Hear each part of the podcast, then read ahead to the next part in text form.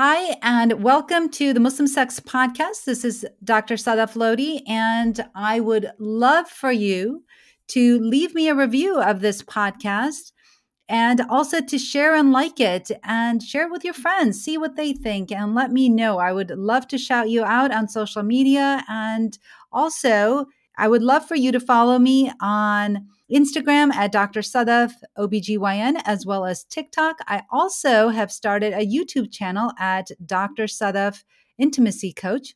I'd love for you to follow me on all of those channels. And most importantly, I'd love for you to become a patient. I am now accepting telehealth patients for sexual health as well as menopause health in New York and Michigan. So if you are a woman that is looking for a doctor that understands you and can actually take the time to listen to all of your concerns, reach out to me. Reach out at Dr. Sadaf at drsadaf.com. And I would love to see you as a patient. And now for the episode. I'm an American board certified OBGYN, a mom, a Muslim, and I'm talking about sex.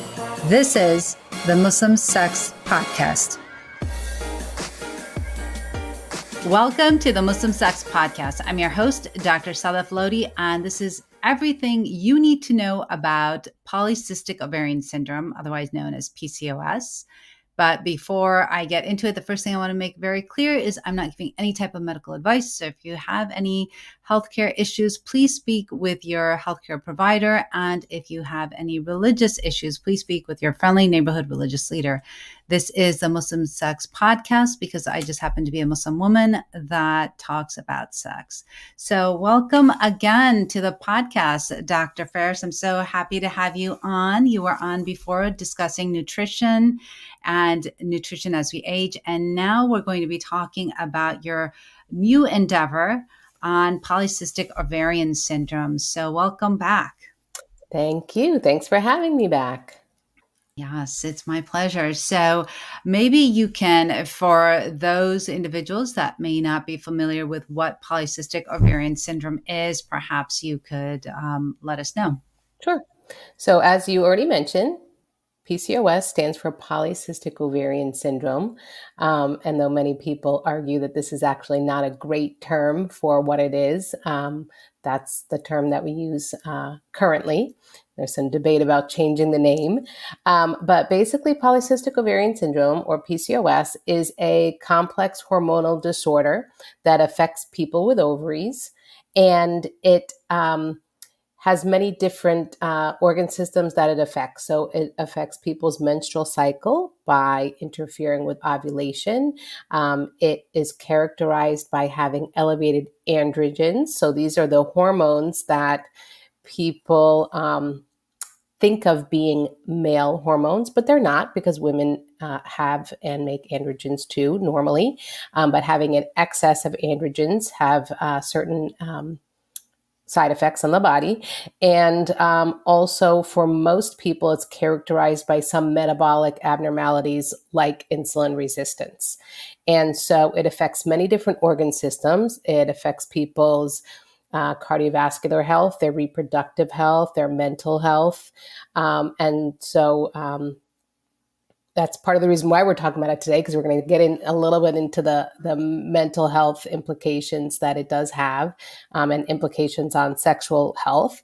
And um, but uh, yeah that's pretty much it. And you know as you mentioned before we've already spoken about uh, nutrition and women's health and this is really an area where um, nutrition can have a large impact in the outcomes of polycystic ovarian syndrome well, that is amazing. And I'm so glad that you focus on this because I think a lot of OBGYNs, you know, we have a little bit of knowledge, right? We have a little bit of knowledge about a lot of things in dealing with women's health, but, you know, very few of us will take time to delve into it and really get to know the nuances and really what's important for women that have polycystic ovarian syndrome. So I'm so glad that you have taken this on and have really delved into this topic because, as you say, you know, nutrition plays a huge part in this um, syndrome and can probably really help. And you'll definitely, I'm sure, let us know about that. I also like the fact that you mentioned um, this effect of the syndrome on mental health. You know, I think that's huge. And it's something we don't talk about at all. As Correct. you are well aware, we don't talk about mental health in general, but really what this syndrome can do and what it does to a relationship and how it uh, i was just talking to somebody this morning and she was telling me that she had a friend that has pcos and is really afraid that she's not going to be able to get pregnant when she wants to get pregnant because her cycles are all over the chart and she doesn't really understand what's going on. So um, you know i think that this is a very important topic. Yeah. So as yes we all you know just in the same way that we did not receive that much education around sexual health uh, for women in our OBGYN training and, and many other topics, uh, mm-hmm. one would argue. Yeah, this is one area that I feel that my training didn't necessarily prepare me for. Um, but I think it's really important. It affects 10, you know, the depending on who you read or, or which source um, you're using, somewhere between 10 and 20% of women and people with ovaries are affected wow. by polycystic ovarian sy- syndrome, which is a huge statistic. So that means if you're seeing patients in your office and you're seeing 20 to 30 patients, you're seeing somebody with PCOS every single day. If you're, a, you know, if you're an OBGYN or even just a primary care physician. So yeah. you're seeing it every day. Right, right. And so that's why it's so important for us to know how best to treat women because I think the the mainstay of what we do as OBGYNs, to be honest, is that when a patient comes in, she tells us she's having irregular menses and she's not looking to get pregnant. What do we do? We put her on birth control pills, right? Just to regulate her cycles and and hopefully that'll deal with, you know, her issue and hopefully she won't come back until she's ready to get pregnant. So I and that's that true. That's very mm-hmm. that's very common. That's the approach, and and but many women complain that that is the care that they're receiving, and not to say that putting somebody on hormonal contraception for PCOS is wrong because it's not. It's definitely very much part of our management. Yeah, it's the lack of testing and yeah. the lack of education that is what is problematic right? right? So we need to be confirming that that's the diagnosis or excluding other diagnoses, and we need to be educating. So, mm-hmm. because as the you know the patient, the the person that you were speaking to this morning, right? She doesn't know what's going on with her body, and and that's just from you know from not having the knowledge that that she needs. So and I agree. And I think that, you know, kind of what you said is that we don't get very much instruction on PCOS or really how to deal with it and how to help our patients. I mean, in residency, right? We're so focused on pregnancy and delivery and learning how to do the proper delivery and all of these emergencies that can happen on labor and delivery. And then we learn about GYN and all the surgery and this and that. But, you know, topics such as this, which deals almost with like medical management, right? That's what we're doing, yeah. trying to help out the hormones and things like that. We just don't really receive the training and it kind of is just left to us to figure it out and how best yeah. to help our patients. And our amazing reproductive endocrinology and infertility colleagues do, right? They get that training when they go into fellowship. Sure. But yeah. by the time, like, somebody shouldn't have to get to a specialist or mm-hmm. have to get to the point where they're having fertility troubles to know that they have a chronic medical condition. Yeah. So, you know, it's they do an amazing job, but they, they're not accessible to everybody also. Right. And so, um, you know, we need to be catching it. We need to be identifying it sooner. So whether we're, uh, you know, whether we're OBGYNs or family medicine doctors or even pediatricians, right? Because some people it presents in adolescence, uh, you know, we need to be identifying it earlier. Absolutely. Absolutely. And that segues. So I'm just going to yeah yep. segue into, you know, um, big news this month. It was the release of the new international evidence based guidelines for the assessment and management of PCOS. So mm. these guidelines, this is, uh, I don't know, the third edition, maybe, maybe there were previous editions, um, but it's a 200 plus page document that was prepared by, um, you know, all the different international endocrine societies and different stakeholders that really lays out the guidelines of how we should be diagnosing people with PCOS and different sort of nuances in the management, answering some questions that were unanswered previously. And so if you're somebody that wants to care better for people with PCOS, then you should take a look at this document. And it's available for free. You could just do a PubMed search or do a Google search and you will find it. And um, and so there are some really, you know, interesting additions to uh, to this edition, and I'm going to be spending some time, you know, today and just if you know follow me over the next couple of weeks, just talking about what some of these are because I think it's really important. It's important for mm-hmm. physicians and patients alike, yeah. um, and so the first sort of big change, and I and I've uh, mentioned this elsewhere, is in the diagnostic criteria. So, mm. right, everybody starts with a diagnosis. And there are different criteria, and it's been established by this body that we should be using what's called the Rotterdam criteria. And the Rotterdam criteria is a set of three criteria of which somebody needs to meet two out of three. Okay. And those three things are having irregular menstrual cycles, so prolonged cycles or skipping menstrual cycles, or somebody may have regular cycles, but they're not ovulating. So that's mm-hmm. one criteria. Um, the second criteria is having elevated androgens. So either having facial hair growth, having cystic acne, having male pattern balding called mm. alopecia, or on your blood test having elevated androgens. So that could be testosterone, but it could also be one of the adrenal androgens like DHEAS or androstenedione. And then lastly, it's having polycystic ovary ovaries on ultrasound, which means having more than the um, normal number of these small pre-antral follicles on ultrasound. The interesting thing, and so they and they gave they give some guidance as to what constitutes a polycystic ovary, so that there's uniformity um, for for radiologists. But what's interesting is for the first time, they've added instead of ultrasound in adults, you can use AMH. So, mm-hmm. it, which is a blood test called anti-Mullerian hormone. And if you, um, you know, so you can use AMH. If there's an elevated AMH, you can use that instead of ultrasound. So that's new for this year. So that really makes the diagnosis a lot easier for many people in the office, especially in places where maybe somebody doesn't have easy access to radiology, right? Depending right. on where they live, or there's a waiting mm. list, or their insurance, or whatever the case may be.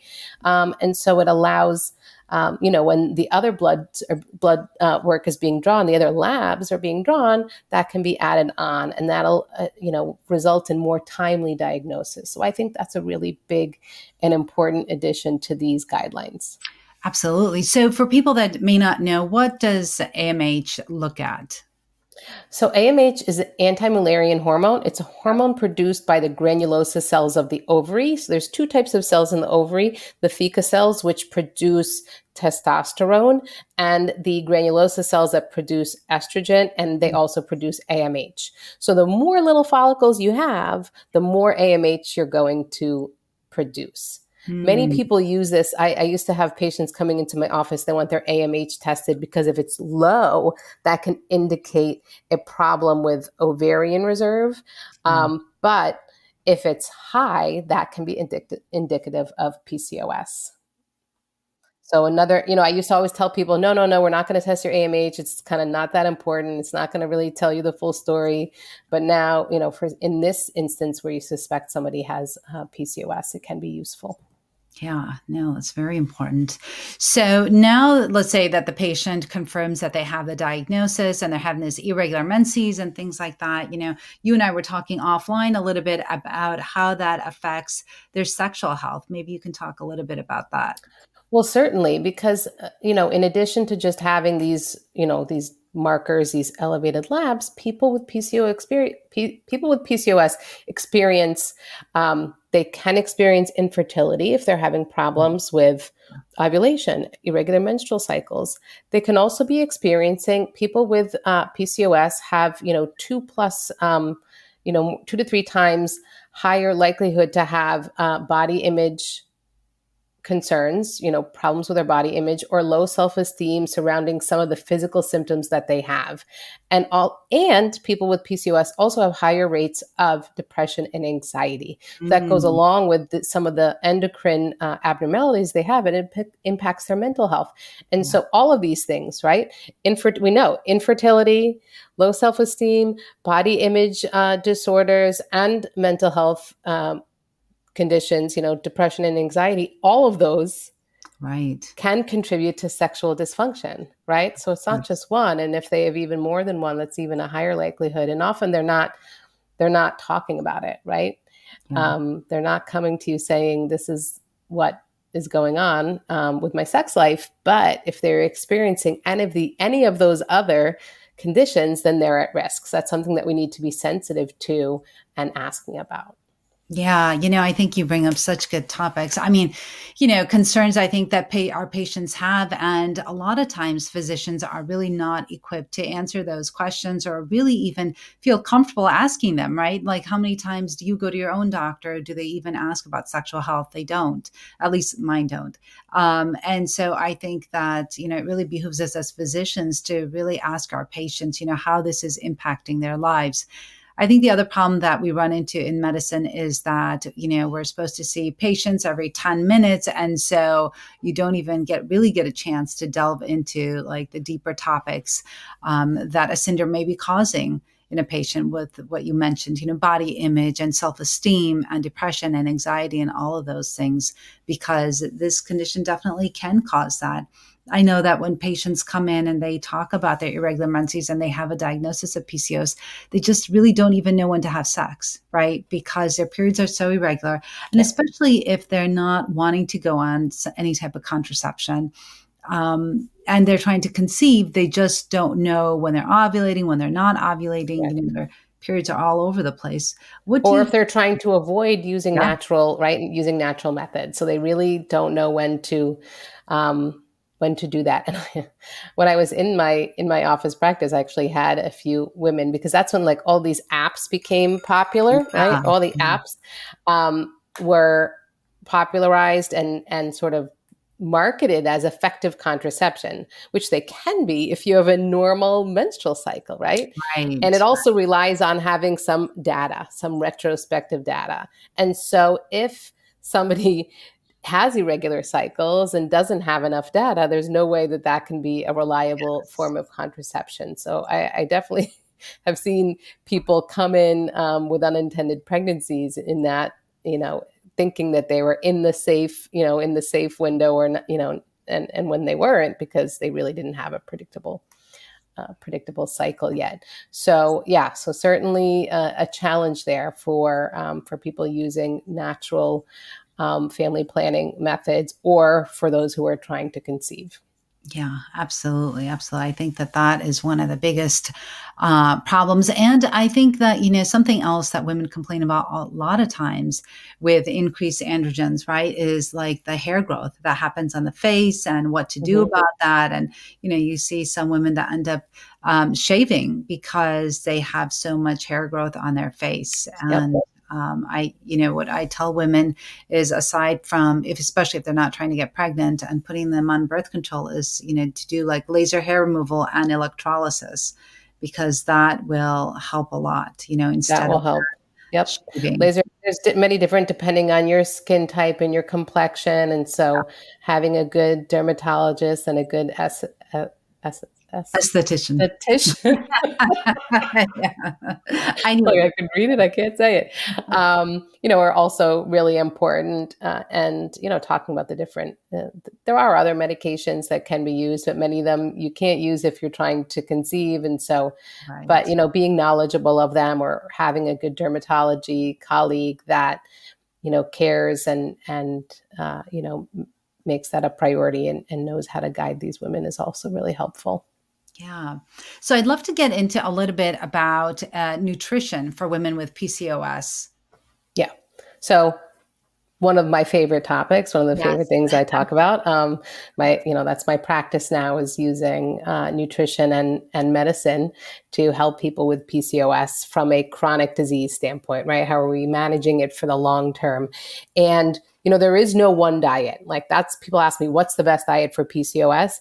And it's the one that is going to make you feel good, the one that you are going to stick to, the one that, um, you know, honors your religious preferences, your cultural background.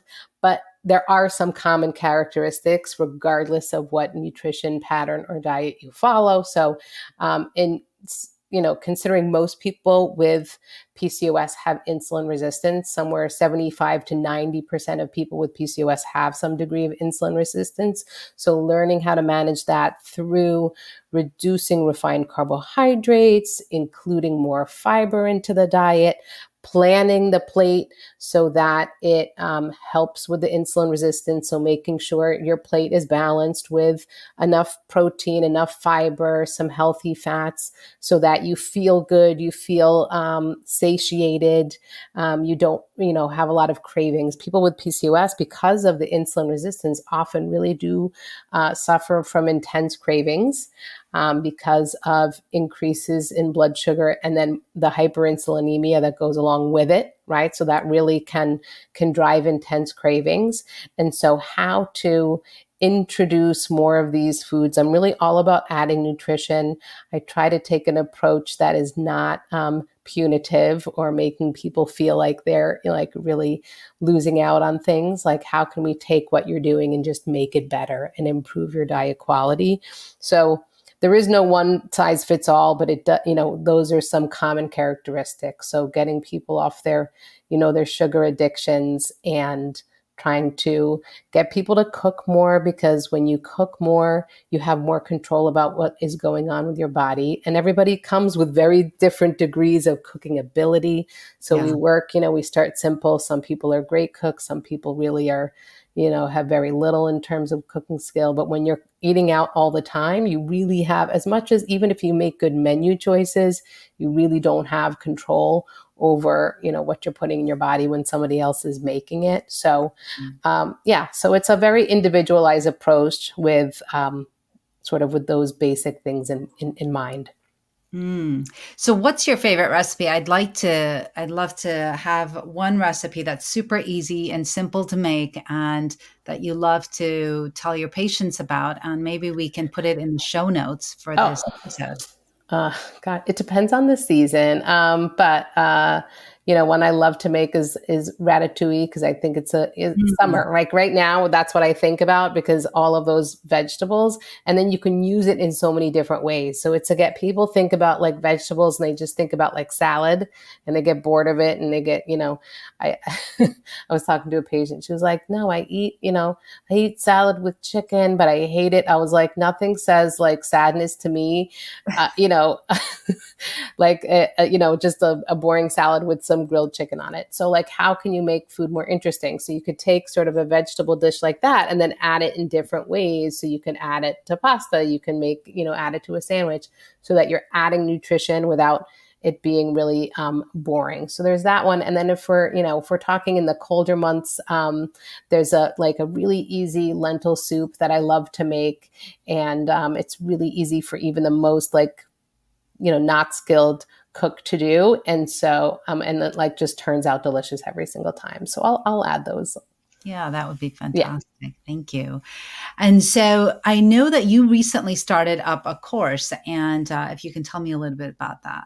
Yeah, so the course, um, when uh, you know when this airs, we're, we're, now in September, so the course um, is available, and it is a 28 day self guided course for people with PCOS. So every day there's another uh, video, uh, you know, 10 to 20 minutes long, focusing on a different topic uh, in PCOS. And it is, you know, I cover from meal planning and basic nutrition, um, sort of the underlying drivers of PCOS, and we go through mental health, we go through lab testing, we go through supplements, we go through medications.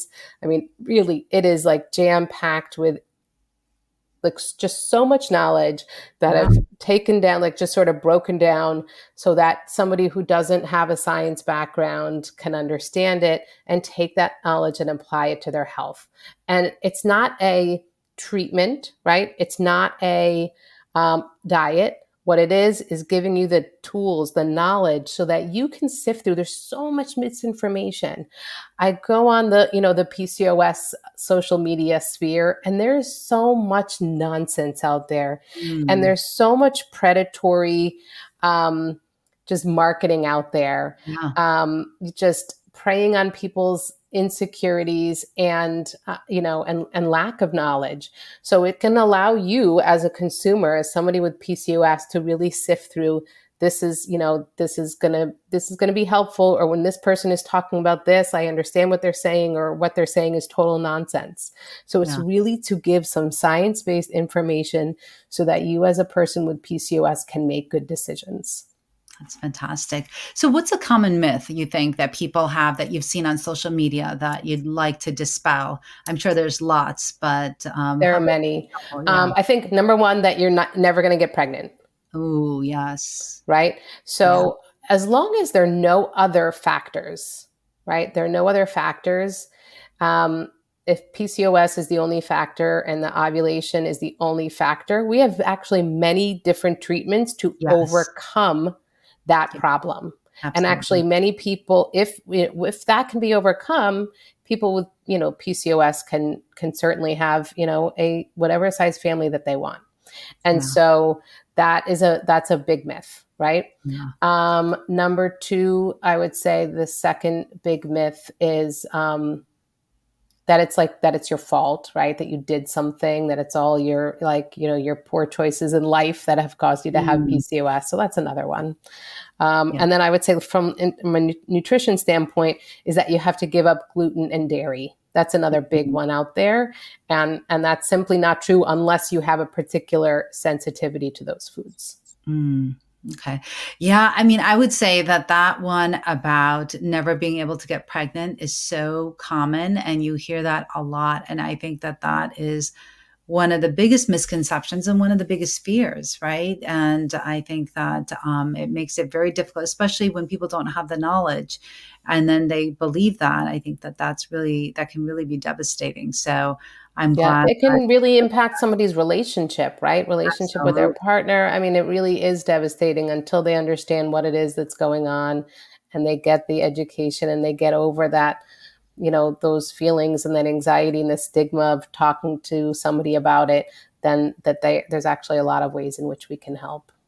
And I think also, you know, what you mentioned is the self blame, right? With the PCOS and not, you know, ovulating and thinking that there's something wrong with you and that you're broken and you'll never be able to get pregnant. And especially if that's something that you want, right? Obviously, there's lots of women that don't want to be pregnant, mm-hmm. but for those that do, you know, that absolutely could be a deal breaker in a relationship.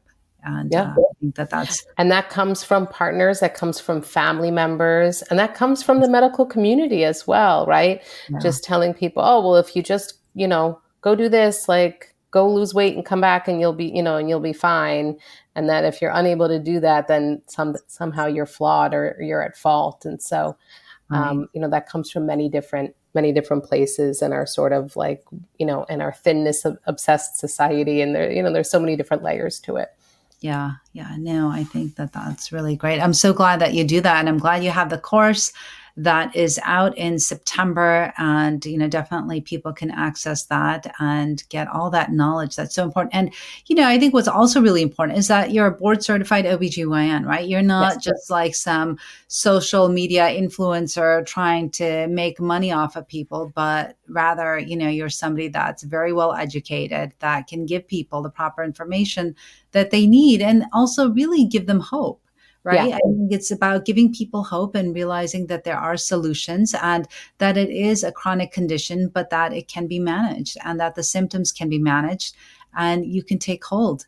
You know, something that I read and I'm curious about, and actually I read it in uh, one of my menopause books um, because I'm I'm certifying, I'm taking the exam to get certified to be a menopause practitioner. Right. And they mentioned that women that um, have PCOS may go through menopause later in life. Have you heard of that? Yes, they uh, people with PCOS may enter menopause sort of in their later, like the average age is 51, but many people in menopause go uh, later into their late 50s. Um, and so that's something that you need to be aware of. It, it does seem to, for some people, actually, in, at least the in, anovulation or the ovulatory, ovulatory dysfunction piece of it mm-hmm. tends to improve with time. Yes. So in the later years, so sometimes we'll see people that, you know, or there'll be stories, right, historically, because now hopefully we're seeing people, but, you know, stories of people who never had children their whole life, right? Until, and then somehow, like at 45, you know, they've been married and all of a sudden they, you know, they get pregnant and they have a baby later in life. And I think maybe were those people who had, uh, you know, PCOS and their ovulate, their, uh, their ovulation became more regular as right. they aged. Um, so that's possible. Um, and then the other thing about menopause is that some of the disruptions, um, the endocrine disruptions, the hormonal disruptions don't end with menopause, right? We used to think mm. it ended with menopause. Yeah. But if your ovaries or your adrenal glands are attuned to producing more androgens, you know, the, the adrenal glands continue to function, right? And so some people still may have some of the symptoms, uh, you know, leading into the, the postmenopausal years. And if you had the insulin resistance, that's not going to go away just because you go through menopause, right? So these are people who still you need to be attuned that they have a higher risk for developing type 2 diabetes and hypertension and cardiovascular disease. So those yeah. concerns are still valid and need to be need to be followed. Hmm. Very good points. I love it. So, so for somebody that's listening to this and would like to know how to get in touch with you, how they can reach out to you, you know, they they love it and they want to take your course, how can they do that? Yes. So the course uh, you can find on pollyprep.com. That's P O L L Y P R E P.com. And that's the prep school for PCOS. Mm. And if you want to see me as a patient, if you reside in the states of New York or Florida, you can see me by telemedicine. Oh. And that website is pollyprepmd.com. So P O L L Y P R E P M.D.com. And, uh, or you can just follow me on the socials, uh, Dr. Basma Faris on Instagram, also Polly Prep, um, and, you know, anywhere else, YouTube, all the places. All right. Awesome. Well, thank you so much. And thank you for coming on. And I think that this information was so helpful to anyone that's listening because there's, there is so much misinformation out there. So I'm glad you're out there putting out the correct information. So thank you for doing what you do. And well, I am done here, and it's been real and really intimate. And remember, this is not meant to be any type of medical advice. So if you're having any issues with polycystic ovarian syndrome, make sure that you reach out to your healthcare provider. And or if you're in New York or Florida, make sure you reach out to Dr. Basma Faris. And until next time, this is the Muslim Sex Podcast. So, thank you for listening to the podcast and make sure you leave us a review, share and like the podcast. And if you leave me a review, I'd love to shout you out on social media. So, be sure that you share it with all your friends. And thanks for listening.